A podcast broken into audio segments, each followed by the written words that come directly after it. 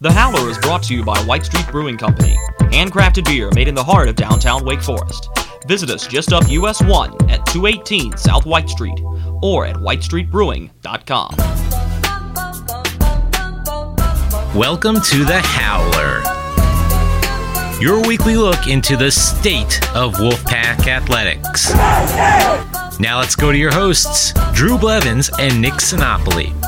A hearty hello and welcome to you inside our studios at the West Dunn Building. This is the Howler. You're about to be given the state of Wolfpack athletics. I'll be flying solo here on a special shortened Easter edition of the show. I'm your host, Drew Blevins, and as always, we're joined by a special guest. And in this case, it is the head coach of the NC State men's lacrosse team, Chris Demarest. Coach, thanks so much for being with us. Thanks for having me, Drew. This is an NC State lacrosse team that has done some very special things this year. This is a program that is well on the right track. 11 and 3 finishing the regular season. All three of those losses coming by only a single goal. So you look how close this team was to going undefeated. Coach, when you look at what your guys have brought to the table this year, what is it that is so special about this group of individuals? Uh, the biggest one, I think, is just the the leadership uh, by our upperclassmen, specifically our junior class. Um, we have 16 of our our members of our team are juniors, and they have just stuck with it. Um, we're graduating just three seniors, and this class has really just taken over this program and really pushed it, uh, leading from the front. But really helped this this whole thing, everybody gel together, bringing kids in, and really just working together as one cohesive unit. When you look at the way this season has gone, was there any one game or any one moment where you realized this is going to be a special group?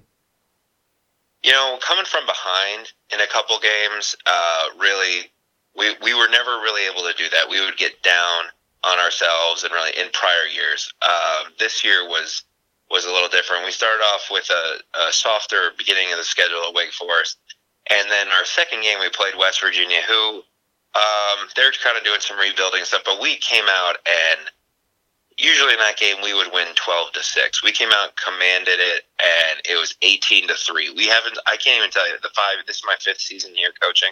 I have not seen us come out and score 18 and hold them down to just two or three regardless of the team division or level. So really being able to take over a game and really just be the clear out and out you know uh, better to better dog in that fight. That's that was probably first for us, and we did it a couple times this year. When you look at the way that this season has gone with you as head coach, was there any individual implementations that you brought in that Chip Thurston perhaps didn't have, or anything you felt specifically that was on you and your coaching staff that led to this season being so successful? Yeah, I mean, I think the biggest one was bringing in a larger staff. Um, uh, Chip brought us up from a uh, from where we were kind of uh, ten years ago. The club was kind of falling apart. He, you know, kept it together. Um, I think what really uh, propelled us up here was uh, really just having more bodies, um, helping out uh, when there's 28, 35 guys to 35 guys at a practice. Having one or two guys, you know, coaching is different. Now every single practice there's three. Um, and we've actually reached out to our alumni network of the recent graduates, and we'll bring back specialists, past goalies, past face-off guys who have come to help out. You know, all conference guys who really just want to help and want to see this team succeed. So um, we kind of blew up the entire offense. I was a defensive coach, so one of my guys, uh, one of the assistants, Kevin Dunaway, he's running the same defense he ran um, knows it inside and out, was fantastic, two-time captain, all conference, everything like that here. And then our our team's highest scorer ever is my other assistant coach, Bill Nifong. And just the stuff he always wished he could do or really wanted to implement this, he's now being able to implement it. And we're taking notes from all the big programs. What are they doing? You know, nationally, you know, your Dukes, your UNCs, your Denvers, and really implementing on our team. And you know, we're we're we're getting good good results on it, and it's it's really just a whole new ball game, and the guys have really bought into it. Well, we'll get to your defensive specialty in a second, but I want to talk about this offense. It's led largely by Adam Johnson, who has had a couple of tremendous games here at the end of the season, but it's not just a one guy thing. You look at Jesse Melton and Miller Barber and Carter Rucker and Bailey Quinn and Michael Sullivan. Names that just go down and down and down. This offense is so incredibly deep What has the developmental process been like to get those guys to that point? Uh, I think the biggest one was having guys step up to uh, really recognize that you know the kind of had this talk at the beginning with this again this very dominant junior class. Um, saying to them like, listen, the, your window's closing. You've got 25 games left in college. You, you're not. You can't wait around anymore. There's no one else, you know, that's going to step up and, and beat us. And I will tell you, Miller Barber has absolutely taken that to heart. Um, Adam missed a couple. He missed about four games here with that. He had um, he had a spleen issue where if he took a contact, the doctor told us he'd probably rupture a spleen or something. Right. So he was out for a good four week part of the season. But um, he is just they've all just taken his role. Miller has been the big driver from the side. Adam has worked the crease and just is our pure finisher, catch and shoot. Um, I think he's got uh, 24 goals and only three assists. Again, he's not looking to dish the ball; he's looking to go to the hoop. Um, and the, this our first line of midfielders, um, Jesse Melton. We have a freshman, Kevin Berry, who was a I believe was a three-time All-American, two-time state champ uh, from North Carolina, uh, decommitted from a Division One school and came here. So he has been a, nice little little wrinkle for us. He can he has a cannon of a shot, and then really just working with Nick Davis and some of the other starters um, to really really just gel. And we've got multiple looks this year. It's always kind of been we have a one trick pony on attack and one one guy on midfield, and they could just shut those guys down, and everybody else kind of just move the ball.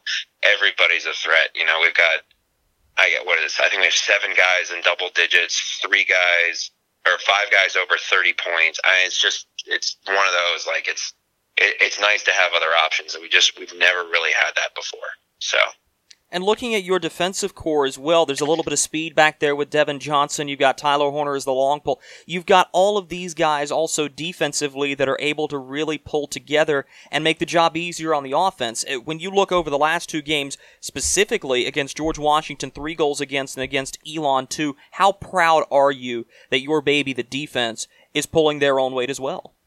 That's great. I, you know, I got a little chill when you said that. You're a baby. It, it actually feels like that. It's it's one of those. Um, uh, we kind of blew up the defense when I got here five years ago. They had a good core, but the systems and things just weren't there. Um, they never really had someone who. I don't know if they didn't have someone who played, but they didn't have. They had somebody who kind of ran uh, a pretty basic defense, and we've got a couple different looks. Um, we actually, it's funny. We we kind of had to move personnel around.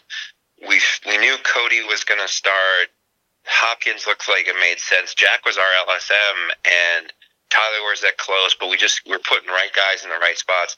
Tyler is just so much better to the team as a long stick midfielder. Um, and Jack went down to close, Jack Sarl, and has just really embraced the position. Um, and then we've actually moved an offensive midfielder to defensive mid, Chris Schultz, and has absolutely shined. Um, has really turned into a guy who, when we were like, well, maybe he's a third line offensive guy too. I, I don't even, I have no worries about putting him as a starter defensive midfielder. Devin Johnson, I can't even say enough about that kid. He is about as moldable as possible. Um, he just has all kinds of um, uh, you know, just all, all the all the little things that you can't, uh, you know, put on the stat sheet. You know, he's an automatic clear just by himself. His speed, his, you know, for being a, for being as big as he is, probably five six, five seven. You know, 130, 140 pounds, uh, will throw himself at a 200 pound guy and just expect to win. And it's you, you can't coach that. That's a, that's something that you just you just have. And bef- so. and before we talk about the playoff picture, there is one more position left on the field, and that's in the goal crease. Parker Staten has been the guy ever since Brady Edwards graduated. Staten, in his own right, is playing excellent lacrosse right now. What can you tell us about your goaltender? He is um, he is probably about the quietest kid we have on the team. Um, he's really coming out of his shell a little bit, um, but he is just so focused and wants. There's no some guys you need to push and some of the guys you need to really hammer down and get them to get work. And guess this none. This guy, every every drive, every piece of work ethic, uh, it comes from within on him. He has no um, there's I, there's no stick. No, you don't need a stick at all. You don't even need a carrot. You know, he's doing it all himself. He asks for more more shots.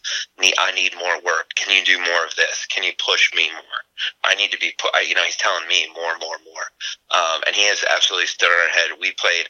Those were two good games these last couple. But I will tell you, the one that impressed me the most was Buffalo. Um, we saw he saw 25 shots on goal and he saved 23 of them we really love when a goalie goes above 50% for an average or around 50%. He's never had a game that's below 50% on the save percentage. He's almost 70% on the year and just even that like last game against Elon, they were getting panic mode and wanted to shoot, shoot, shoot. And he had 10 saves in the fourth quarter, you know, which is, I mean, most goalies may have that in a game, you know, average that in a game. And he had one of that in a quarter.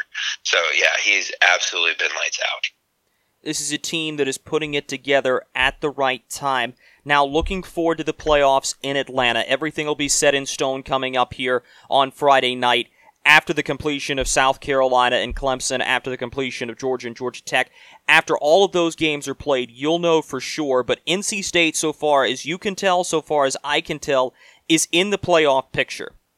Looking, yeah. looking, looking at what will go on from here on out, knowing that every game becomes that much more important come playoff time. What's the message to your guys as you start to march toward a potential championship? You know, the real the real method of this team and the real uh, I guess storyline of it is these guys we hadn't made playoffs in a while and now it's you know, now we're, I believe, I can't remember, this is three or four years in a row, and it's just expected. Um, it's, we never win it clean. It always comes to tiebreakers. The, the top of this division is very competitive, but they're, um, they, they, they know what it's like to go. They know what it's like to play close games. Um, we still haven't put it together and won a playoff game, um, in this conference in the last couple years, but you know, this is, that has been the goal. Um, our past president, John Hughey, who lived and died through this team came through and was like passed the torch and said you have to win a playoff game. There's too much talent. There's too much here. There's too much going on. And that's you know that's what these guys have really ran with that. And it's now it's not good enough. It's not good enough just to go. You know it's not good enough to just go to the show. You gotta win. You've got to win. And you know we you know we've even got uh, we had some national polls through our NCAA league here and they came back. We beat South Carolina who was 19th in the um, in the country, and you know we played Pittsburgh, who was getting votes up to the rank, and they we didn't get a vote. And these guys, and they were they were so fired up. They were so like, how could this happen? You know, we're taking down teams. Like, guys, we haven't done it on a big stage yet, so this is our shot. This is our shot to do it on a big stage. And everybody's got us written off as we even got a tweet from our conference congratulating Clemson on qualifying for the uh, for the playoffs before they had even done it, basically counting us out. And our guy, it just fueled us. It just fueled it up, and everybody just they're they're eating it. They're eating it up, and they're they're they're looking at it for as as fuel for the fire. So yeah, we're we're ready. We're absolutely ready. In your opinion, is this a team that's going to be able to bring home that playoff win? I think so. I, I think this team can beat any team if we play the way we can play. If we can go out there, um, the one guy I, I negated to mention out of this thing was our face-off specialist, is Austin Bell, our freshman. Um, came in out of a Broughton High School here, right in Raleigh, um, and has had an enormous impact on our face. Um, he went 126 wins and 66 losses, which is about 65, 70 percent. And I'll tell you, to do that in college is impressive. To do it as a freshman is even more impressive. And really just you know being able to take over. Um, he had some. He had South Carolina. We won 18 out of 23 faceoffs. I'll tell you, we don't. He doesn't do that. We don't win that game.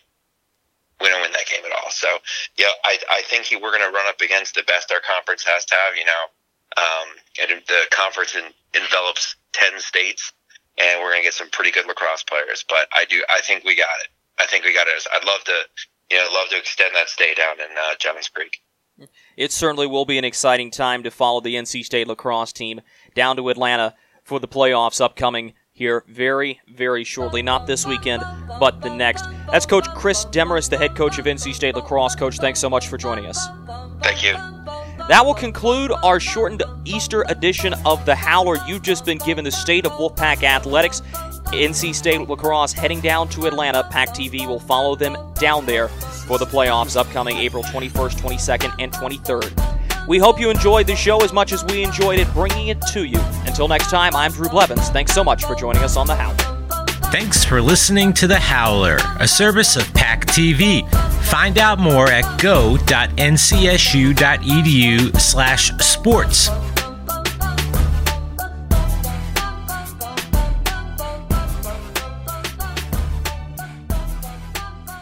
The Howler is brought to you by White Street Brewing Company, handcrafted beer made in the heart of downtown Wake Forest. Visit us just up US 1 at 218 South White Street or at whitestreetbrewing.com.